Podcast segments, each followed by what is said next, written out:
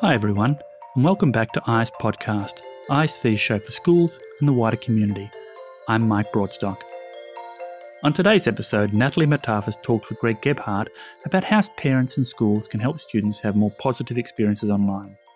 But first, Shane Green talked with leading clinical psychologist Dr. Andrew Fuller about the worrying post pandemic trend of young people opting out of challenging situations, including school, and why we need to encourage them to opt back in.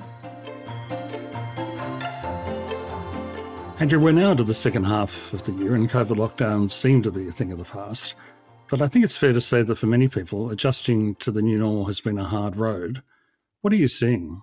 A number of things. I think probably the most concerning that I see is a sort of opt out culture that seems to have emerged out of this time. It's almost as if people have an idea that their contribution is not necessary or not needed or everything is optional adults that seem to be doing this, but we see it reflected in children and teenagers as well.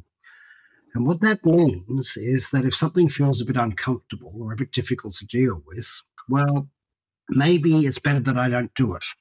And the problem with that, of course, is that under normal circumstances, we all tackle difficult things. And generally, we either go, well, that was not something I like to do and I won't do it again. Or more often, oh, well, it was not as bad as I thought, or I didn't really like it, but it was okay. So we kind of habituate or get used to the things that basically challenge us or stress us. But if we are in a world of opt out where young people are going, well, I won't do that because they avoid that, they then go, well, I, I won't do that as well because that's a bit similar to the first thing that I opted out of. What we find is that we have a group of young people who have heightened anxiety because they're not going through mm. the experience of getting used to these things from less and less stimuli. And so the risk, therefore, is that they've narrowed their kind of sphere of things that they do, but are still feeling highly anxious. Now, of course, one of the things I've come across, and I'm sure you've heard it as well, is JOMO, the joy of missing out. But what you're talking about here is actually something much more profound and deeper, isn't it? It's a great concern. I think that it means for schools that we need to really think about culture in a much more powerful way and building strong communities of courage. So, what really is going to help us all to overcome this is being prepared to take that step of courage and sometimes do things that are difficult. And if we don't do that, if we shy away from it, not only are we in this perpetual land of anxiety, we're also limiting ourselves dramatically. But right across the country, what I'm seeing are schools are talking about young people not showing up for class, but also not wanting to go on camp or going on particular activities. And rather than kind of having parents feeling like, yes, well, we'll try and encourage our young people, they are also, well, going, okay, we, we don't really have to have do that either. And so you have this kind of major issue, which is sort of one where people are avoiding a whole lot of important rituals in their lives. Now, lots of people, Andrew, would say, well, that's completely understandable given the past two years where we were really told to be frightened of everything we took for everyday and normal. And it is, that's true. Completely understandable but it's an aftershock, an after effect. When you think about what we want to have for the young people in our world, we want them to have a, a boldness, a sort of courage, a kind of sense of adventure about their lives. So, what we have at the moment is almost the reverse of that. And we need to really start to think in schools what's the culture that we can build? Now, one of the things that we know is that people tend to do what other people around them do. So if we can actually embolden young people, empower them to take on challenges, to do things that sometimes at first seem difficult, then everybody else goes along with it. So we need to think about communal actions more than individual ones. Are you getting any sense within schools and within communities that some people are recognizing this and wanting to do something about it? Yes, definitely. So schools are thinking about what are the kind of key features. So, as you probably know, I've done a lot of research on this area, which pointed to three major ingredients that when people feel connected to one another, when they feel protected by one another or safe with one another, and when they feel respected by one another, they do well, the CPR of well being. And so, thinking about those three components in a school community, basically rejoining that sense of belonging to one another thinking about how together we can collectively keep one another safe and how we can respect our contribution and value it, as well as be more courteous and, and have a sense of good manners, of course, is important. Are you seeing and hearing of specific things at different age levels and year levels? It's probably a little early to really nail it, but I think the fear, of course, is that for our youngest children, who learn a lot of their early emotional intelligence through sort of mirroring facial gestures or being on sort of public transport or in shopping centres and catching the eye of a stranger and playing peekaboo type games, as well as having the sort of social commentary that parents do as they navigate around the world. First, we're going to go and buy some apples, and then we're going to go uh, and pick up the laundry or, or pick up the dry cleaning or whatever it might be that's gone missing. And so, whether this will really result in a group of young children who are less equipped to read the emotions of the world is a concerning possibility. And so I think the other thing that we need to really think about in our youngest years is how do we ramp up the level of emotional knowledge or, knowledge about feelings, particularly around just reading faces. Because otherwise, if we don't read faces well, one of the risks is to interpret hostility and negativity where there isn't any. And that then, of course, leads again to this fearful avoidance and anxiety. So we could have a compounding problem. Now, it's speculative because, of course, we haven't done any research on that early age range, but the likelihood of that give and take of facial recognition, of peekaboo, of sports commentary, and so on, when it goes missing, then I think there's a there's a risk that we need to keep an eye on. There's been discussion at various stages of the long term impact of young people on the pandemic, and what you're talking about could well be that. And I think there was discussion, of course, of a COVID generation. Do you think that's overblown, or from what you're saying, is that a real possibility? Well, I think there's certainly a risk that we have been distant from one another for quite some time, that we no longer really know how to be in community with one another. And so, unless we start to actively reconstruct those communities, then we have this very isolated sense. Now, that isolated sense means a growth in individualism that can be positive in terms of self reliance, but can be negative in terms of blaming yourself, taking on individual responsibility, and not really working in and collaborating with others. And so, there is a risk that basically people no longer really know how to be face to face and spend extended periods of time with one another in a constructive way. There have been some positives out of the past couple of years with young people. What have you noticed? Some of the, the, the strong things to emerge where you think, oh yes, that was something that something good that came out of that experience. The first thing I think is that we learned that we matter to one another a lot, really, that we missed one another and I think we still do. And so I think that those social occasions, while we tend to be a bit wary of them, are highly desired, and particularly by young people. And I suppose the group that probably of all of the, the young people that I work with are the early university students. I find that they are finding it incredibly difficult Um, I know it's been said before, but what teachers managed to do in that very short period of time of accommodating to the needs of online learning and distant learning was simply remarkable.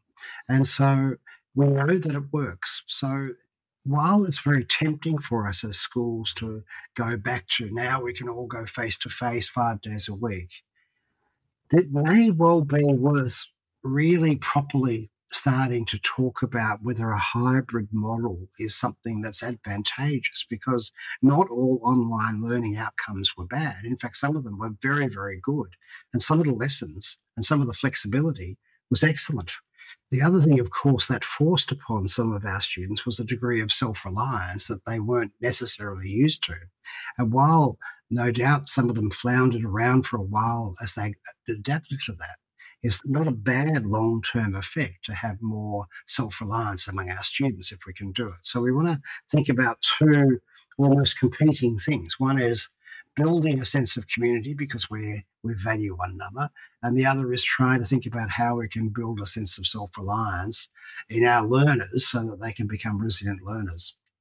Now you touched upon the remarkable role of educators and and the ability of schools and, and teachers and school leadership to respond to remote learning.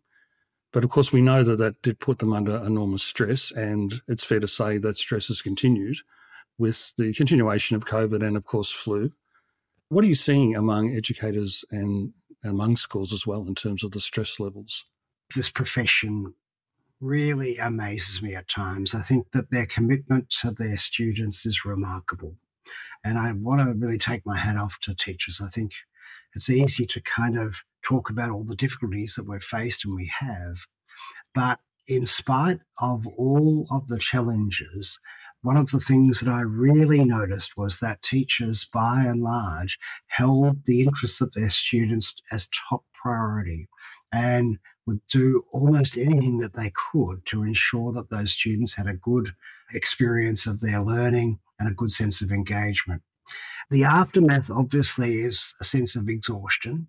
And I think we do need to think about how we care for our educators much better than we have.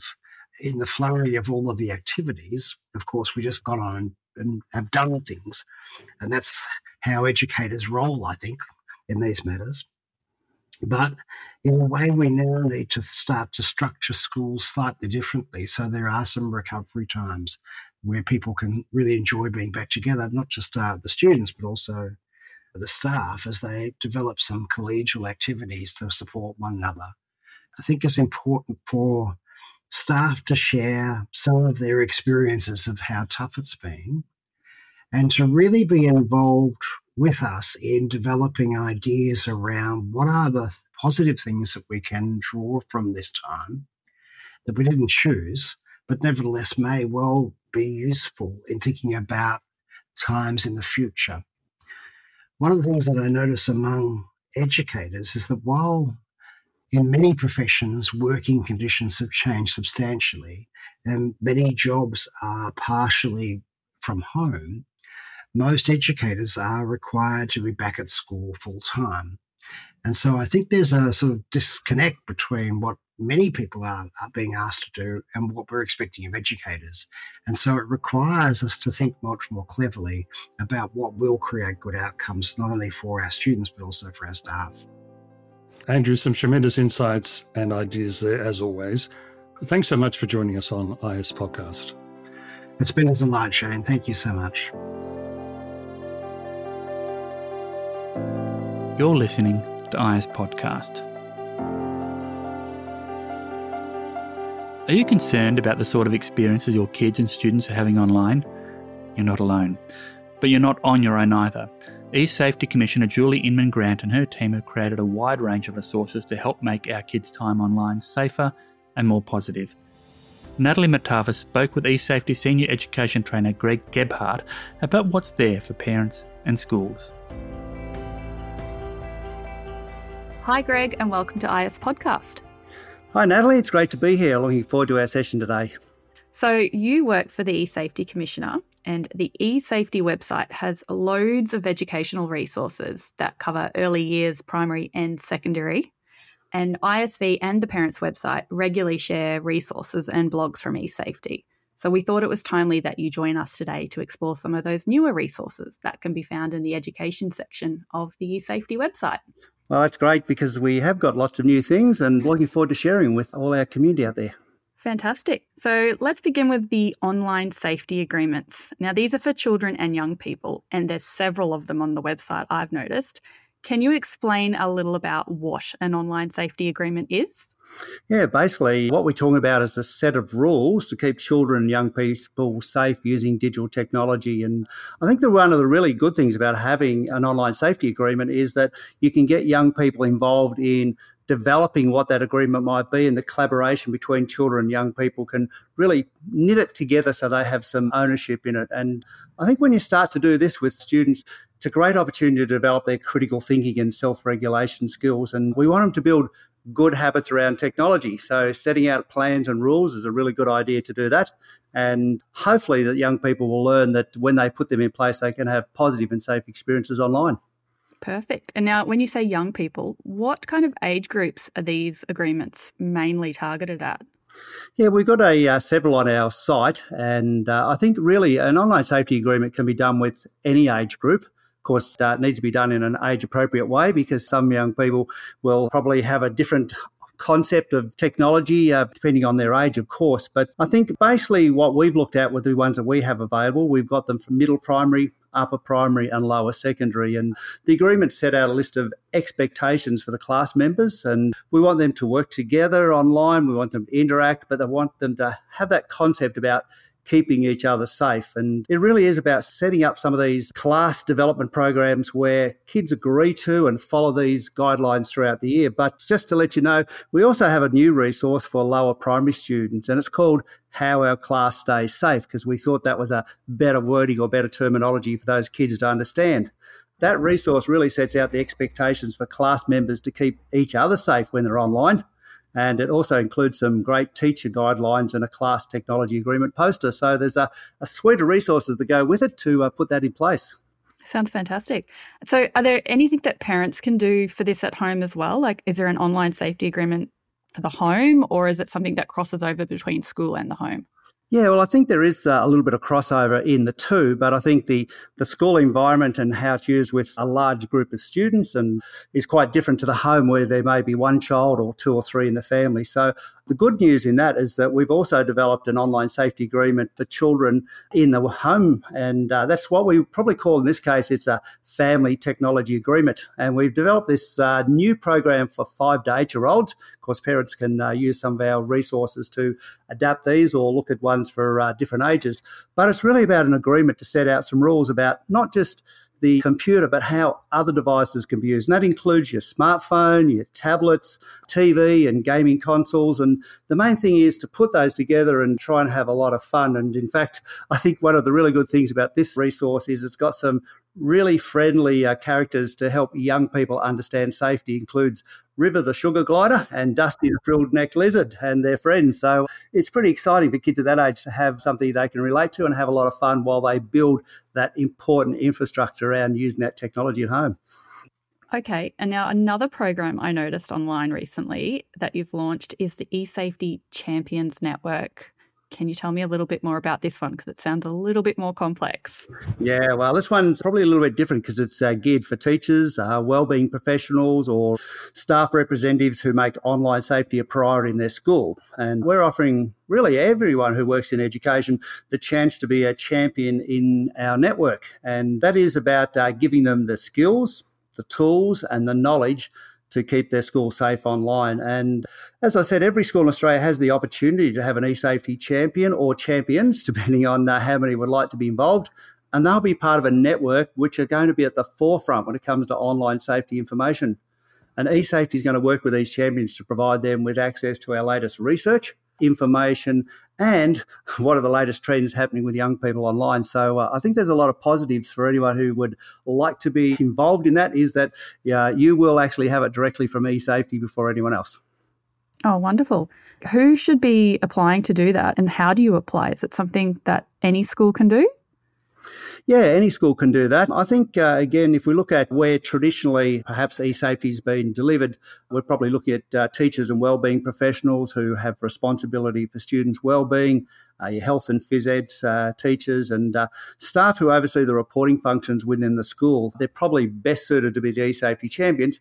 However, we've decided to make the program open to all teachers and all school staff members. We think there's a lot that they can really bring to their schools and the information we've got can complement what they do. And it's pretty easy to join up. You just have to uh, contact us at outreach at esafety.gov.au, uh, put in an expression of interest and uh, we'll send you out all the information.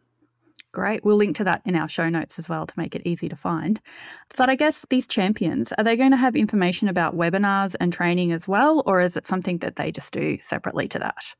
Yeah, well, they'll actually find out that there are upcoming webinars coming out in uh, well in advance. And in fact, what we'd like to do is even have them be part of a group that perhaps trials some of those and gives us feedback about what is really relevant and what we've created for our schools. So really, as eSafety champions, uh, they're going to have information about not just webinars for other educators, but we also have a whole series of parent webinars, and we'd like them to have some say in what we think their parent community needs. And also, uh, we do some special event webinars for uh, grade three, four, five, and six around major events during the year, and they'll have access to those. And perhaps we could have some of those champions use their students to uh, test our product before it goes out to kids right across Australia.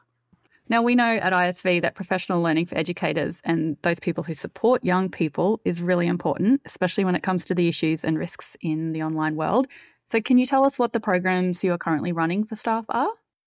Yeah, I think that is really important, the professional learning for educators, because it is a changing field all the time and we do need to keep on top of it. So we've got two programs running at the moment. They're advertised on our website and we often run them uh, once every fortnight. In fact, some schools have said we'd like all our staff to be trained up in this area and they've been using them as part of staff meetings or professional learning.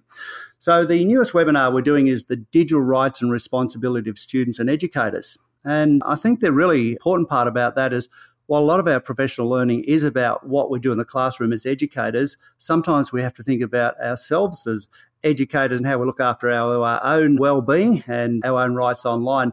So this webinar is 90 minutes, and uh, like all our webinars, it's a very interactive learning experience. But the other one that uh, we've been running partially through last year and this year focuses on online harmful sexual behaviours, misinformation, fake news, and emerging technologies. And the reason we chose that is eSafety has seen an increase in uh, reports to our investigation team around some of those online harms that include the harmful sexual behaviours. The good news about all our webinars is that they uh, will give you a certification, so they will allow you to have that evidence that you've actually done your professional learning. And we've also noticed that uh, lately we've been getting not just teachers uh, doing our sessions, but we've had pre-service teachers, we've had support services in schools, we have a lot of uh, support staff in the schools doing it, and also we've had those who work in the mental health, well-being and supporting young people. And I think it's really important that we do go right across the board because everyone has exposure to kids in different ways and can provide support. And uh, the good news is uh, for all that training, there's no cost to do it with eSafety. Now, you've also mentioned just before the parent webinars. Now, we regularly share details of the eSafety webinars and blogs and everything on the parents' website, and we'll link to that in our show notes again. But can you tell us a little bit about the webinars that are offered for the parents and carers out there? Yeah, well, I think the good news is that we have seen lots of your parents being involved in those webinars. So uh, it is fantastic they are taking the opportunity to be involved in understanding what their kids do online and how to support them. So we've decided that this year we'll take a different approach. We're actually offering a series of webinars throughout the year. And we have two different webinars each term. And we also decided this year we'd do them at lunchtimes as well as in the evenings. And that's been quite successful because sometimes parents uh, have so many duties when they get home that doing a session in their lunch hours really uh, suits them. So, evening sessions, daytime sessions, we publish them well in advance. And that also allows schools to be able to put that into their school newsletters or into their calendars and planners so that parents can be setting those times well in advance to be able to do the sessions. We provide those sessions for uh, parents of primary school children. Some of the sessions have a secondary focus, and sometimes it's right across the board with both. And if we look at the topics we're doing, well, we've done sessions uh, to talk about how parents can put parental controls, but we've got others like understanding the latest apps, understanding how to support your child if they're being cyberbullied and what is cyberbullying, understanding of parental controls and uh, exposures to online harm. So there's a whole variety of things in there, and I'm sure there's at least uh, one or two webinars that would be uh, really practical and useful for most parents. And I've also noticed that on the website, you guys have toolkits for schools. What is the toolkit for school all about? Yeah, this is a pretty good resource which uh, keeps expanding. So uh, the toolkit keeps getting bigger, and it's a whole suite of resources to really uh, support schools to create safer online environments. So there's more than 30 resources uh, set up uh, now, and they're set into four categories. So uh, they really are about assisting schools with some of the key things around online safety. So, firstly, we have a section around the prepare resources, which helps schools assess their readiness to deal with online safety issues and also provide suggestions to improve their practices. And they're useful for really designing and strengthening school policies and procedures in online safety. The second lot of resources are in our Engage products, and they encourage the participation of the school community in creating a safe online environment. So that involves young people, it also involves educators and the uh, wider community. The third one is the prevent resources, and they also work with those three areas, and that's very much about how to keep yourself safe, how to keep young people safe, and also how they can use the technology or the tools there to effectively find where they can get support and look at things like conflict resolution, which I think is pretty important for kids uh, nowadays, especially if something goes wrong. And the last part is really how would you respond in a school? And it's about effectively assessing and responding to online incidents. And they really offer guidance to understand how to report uh, how to preserve digital evidence, uh, minimising further harm, and supporting well-being. So very easy to download all those documents. They all come in a uh, folder and can be downloaded very quickly. And I think they're fantastic resources to complement the policies and procedures that schools have, and to assist everyone in education to have a good understanding of what can be put in place and also how eSafety can help. I think it's really important that people go and explore the eSafety website because there's always something new on there to find and things are changing so regularly that you guys are completely up to date with it and you can always see that there's something new there. So I think from whether you're a parent or an educator, whether you're a teacher or you're helping with just online safety programs or you you know you're out in the community, there's something there that everyone can utilize and put into place. I think it's a wonderful resource no matter where you stand. And hopefully more of our schools and parents get on board and have a look at those, particularly those safety agreements. I think that would be perfect across the board. I was going to say, I definitely agree there. We're, we're looking at all the different resources on there, and, and sometimes there's just little things that can make a difference. It could be I'm struggling to have a conversation with my child about online technology. So we have a whole a lot of resources around how to have those hard to have conversations. Or it might be I'm not sure how to report some serious cyberbullying. So I think there's something for everyone, and I think it's fantastic that uh, your community is involved in being part of the uh, eSafety community. And if you would like to know more and see more information, eSafety website is esafety.gov.au and we'll link to that in our show notes, of course. Thank you, Greg. It's been a wonderful chat, and I've learnt something new as well. My pleasure, Natalie. Thanks for having us, and let's hope that everyone has a safe and positive experience on the internet. Today's podcast is brought to you by Independent Schools Victoria. There are transcripts of our show with links to what we've discussed at podcast.education.com.au. Please follow us wherever you get your favourite podcasts, and while you're there, we'd love it if you could rate and review the show so more people just like you can find us.